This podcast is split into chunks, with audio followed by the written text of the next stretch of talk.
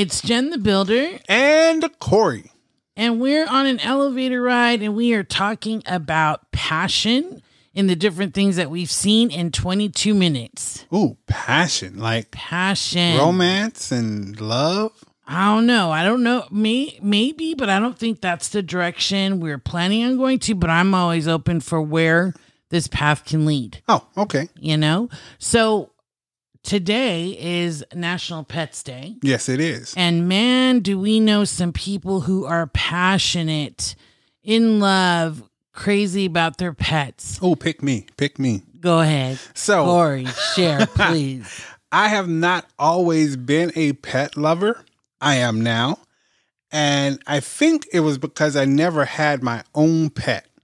But owning and having my own fur person has been life changing. It's been monumental. I have two. Well, we have two. And we just love them to death. And, or should I say, we love them to life.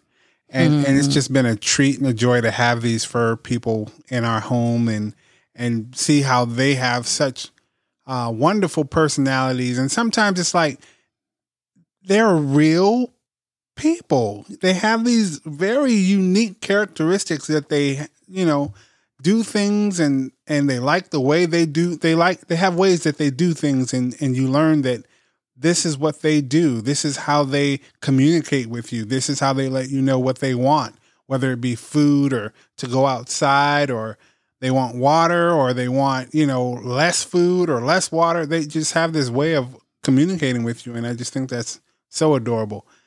I know I just really had a moment there. Oh, that was pure passion about our dogs. yeah, that was. Would you like to share any Yeah, passion? Just some dogs that we follow or that we know. Uh, we have a friend who has a Boston Terrier. Tallulah is actually her name too. She's Yeah. got an IG following of like I don't even know thirty thousand or Oh my whatever. gosh. So the passion in this is her mom. Our friend Allie not only works full time and has these things, but she takes pictures of Tallulah and oh my gosh, she's gonna kill me for her second boss. Myrtle, turtle. Myrtle, thank you. yeah. So she, I think every day she posts and people just engage. And then we just started to watch Brene Brown's um, Atlas of the Heart on HBO Max. And I loved it because she brought up her dog Lucy, who's super cute. And then I saw, I believe I saw that the name of her production company is named after her dog with her dog's face on there. So it's like Lucy Productions Right. that's passion Yeah, it is. for your dog right um and then i mean luna is another dog that someone on my team well used to be on my team um would put on camera every once in a while and it was just so great to see luna i just saw a posting of her on um, facebook um, missing her sister if you will so i just love the passion that people have for their pets Yeah, absolutely. yeah. So speaking of passion, um, we were able to go to this, and you guys, please, if you're in the Inland Empire, if you're visiting Southern California, there is this place in Upland, and it is called the Old Magnolia Tea Room. Mm. And man, oh man, it's like you walk first when you walk, it's got amazing curb appeal. It looks like something that should be in Savannah, Georgia. And so when you go there, immediately I feel passion because you see the passion of the work, the passion of the love for tea, the passion of serving people in that place. I I kind of saw Alice in Wonderland. Yeah. Easily Alice in Wonderland, the tea party. Oh, Yeah, yeah. It just it just made me feel like I was Yeah. transported to somewhere out of the IE, you know, out Yeah. of this this area of of the world. Right. And I don't know if Sound of Music had a tea scene. I don't think they did, but it was something like that too. I felt like I should be in a musical. The songs they were playing in the background were like Frank Sinatra, um, Louis Armstrong. Louis played. Armstrong, yeah. And then I, I'm so sorry that I don't know the name of the person that was singing opera, right. but it was absolutely like a pause in time. Mm-hmm. And so, what I love about this story, we met one of the owners, Terry, and they built this place in 2019. Automatically, we think 2019. Whoa, What were you thinking? right, Like, why would you build anything right then? right, because again the pandemic. And then I quickly thought, what was I thinking? I did the same thing. That's true. the podcast, the band. Right, Yeah. yeah. So, isn't that interesting? And I think that's why one of the reasons why we connected to Terry so quickly and so easily. So, anyhow, just the way he served us, the way they laid everything out, and his his intentions for connecting to his customers Yeah. was something that added to the experience. And when you see him, at least in my opinion, um, he didn't look very much like a tea person, like a tea party person. No, uh, but then again, I don't look like a tea person either. But Right. I definitely love teas. Can I say something about Terry? Terry was so intentional about telling us specific stories. Um, he he told us that he had recipes from his grandmother who was in Ireland, Mm-hmm. and I mean those are details about people that you'll never forget if you're listening. Now, if you're not paying attention, you know it just may go over your head or in one ear and out the other. But if you're having an intentional conversation where you're listening and people are dropping little nuggets and diamonds here and there and telling you facts about what's going on, Right. I will never forget that about Terry or that place. And then how they built that place during the pandemic and got it pristine and beautiful. And I encourage anyone to go there and just take a look and take pictures as we did because we just were uh, floored by all the wonderful things that they've done with this uh, establishment. Well, to be a patron there, I want to make sure that we say this. You have to RSVP. Yeah. It's not anything you could just walk in, and I'd hate for a bunch of people just to come in and take pictures randomly without being patrons. Yeah. So set your RSVP up because I promise it's well worth the time.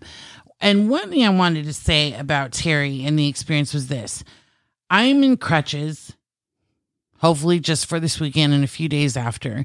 And I didn't want to go because I said, I'm a little embarrassed. Like I'm walking in here with crutches and I'm not at my best. And you said that's the last thing you need to worry about. People get hurt all the time. Absolutely. And so Terry, you know, when we're in conversation, he goes, So what happened? And I'm like, okay. So I tell him, he's like, man, he just totally had empathy Yep. and didn't just glide over it, but made me feel seen. And again, just an overall really good person. Mhm. And so we wish that business nothing but the best. In fact, on Wednesday, we're going to talk about entrepreneurship again and Yeah. and go there. But anyways, speaking of passion, Corey, there's some careers that you wanted to bring up. Yeah, there there is a cou- couple of careers that I wanted to bring, and one of them is, and, and this was uh, one of those situations where you're either listening to the news or or watching the news, and sometimes I, I, I you know Google news, and but this particular day it was uh, YouTube, and I was watching some news, and the the commentator says that tornado season is about to start. And I'm all, there's a season for tornadoes and then it dawned on me there must be. I mean they, they don't happen all year round so it must happen within a certain time frame. And uh, to my surprise tornado season is from april 1st through may 31st and they're anticipating a very tumultuous tornado season this year Okay. and the weather is just very sporadic right now. Even where we are, it, it, it's going from high 90s, even 100 degrees, to uh, possibly 58 degrees as soon as tomorrow. And so within a seven day time period, we, we have this extreme weather that's happening. So I can just imagine what's happening in other parts of the earth. But that tornado thing is it, this is a career that people take on every year to try to get better understanding of how tornadoes work and and how to prepare the people for a bad situation if a tornado should strike uh, in the middle of the night or at a time when people are at least uh, expecting it. Right. I don't know the facts on this. I wish I had researched it, but I think now with the science of um, storm chasing and the and the data they've collected, they've allowed now so many minutes to give warning to people so they can run into shelter and things like that. Do you know what that is? If not, we'll look it up. The last time I heard it, I know I remember that number, but I'm quite sure that it's changed by now. So I don't want to throw anything out there that's going to be misleading. Yeah. So again, passion in the midst of danger. And I don't know if you guys have seen the, uh, they used to have a lot of reality shows around storm chasing. And they had these special trucks, and you know, and they would just try to get in front of the storm or to the side, and literally driving to the side of the storm. And even one uh, company had a truck built to go directly into the storm, and the tornado would go right over top of them, eh, which was insane to me to think that. But yeah, that's what it, that's what was going on. I, you know, I think between you and I, Corey, the person who could probably relate more to the adrenaline of anything because you're more um wise in those things, right? I think. So adrenaline, I think, more, applies more to me. And let me give you for an example, because I used to be passionate about the weirdest thing. Um, my friend and I back in the day used to go to places that were haunted or scary. Okay. And we intentionally sought those out and made reservations, kind of like we did for the tea house today. No, but we made reservations for that. And I, you know me, I'm a big scaredy cat. Like, I don't even know what I was seeing, but it was that feeling of suspense and the possibilities of seeing something and being scared and then screaming and then giggling and then, you know, and then surviving the night. Wow. Um, but I mean, that's an enthusiasm, right? That's what passion is. It's an excitement or a delirium, I think, in my case, when I was doing that. So, I mean, what are some things that you're passionate about that people probably go, huh? Oh, Jen, do you really want to put me on blast like that? Uh, you can, uh, I can't slickly negate from that. Okay. So there there are a few things that I'm very passionate about that people don't know. One of those things that I'm very passionate about is cake plates. I love I think Cake you shared plates. that with audience already, our listeners. Okay, so uh, then no surprise, but yeah, I I like vintage cake plates. I Uh-huh. like um, medieval cake plates. I like all kinds of um, glass domes, metal domes, all types and styles of cake plates. Um, really fascinate me, and uh, let me tell you why. Um, my mother did this to me. My mom baked cakes when we were young and she would bake some of the most elaborate cakes. I mean, I can go from the upside down pineapple cake to the coconut cake to the double chocolate cake to the German chocolate cake, even to uh, the pound cakes and the the lemon pound cakes. I mean, just all these different cakes that she would make during the holiday seasons. And so sometimes she would have three or four cakes, and she didn't have but two cake plates. So some sat on plates uh, with foil on top of them. Oh, Okay. And so when I realized like you can have a cake plate for every cake that, that you know you make, I just became so fascinating. It became a passion of mine to to have Yeah. and collect cake plates. it's a trip how things bring on other things. So I was just thinking about plates. Um, something I think both you and I are at the, on the same length, wavelength as this. But when we have people over and we entertain people, man, our plate setting is everything. The way the table is set up is everything. Oh yeah, Um, and that I mean, we go crazy. I I remember I had people over there like, you don't want to use paper plates? No, No. no, no, no. paper no. plates are for when we're here by ourselves. Yeah, isn't that interesting? People think, well, you should use paper plates when you have a lot of people because then you don't have to wash dishes. It brings me joy Mm-hmm. to set something up beautifully for someone who's a guest at our house Yeah. And just to see the aesthetics. I love it. Okay, so other things that people are passionate about um, that we've seen recently would be what? I mean, I mean, I see people all the time. I'm like, wow, they're really into that.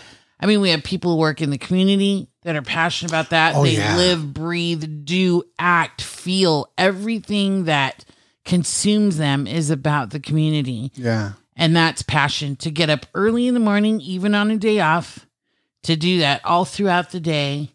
And it bring gives them energy. And I love when I don't understand the passion and someone explains it to me. It just makes it connect so much easier and so much better. And you're like, okay, now I get it. That's the same passion that I have for A, B, or C.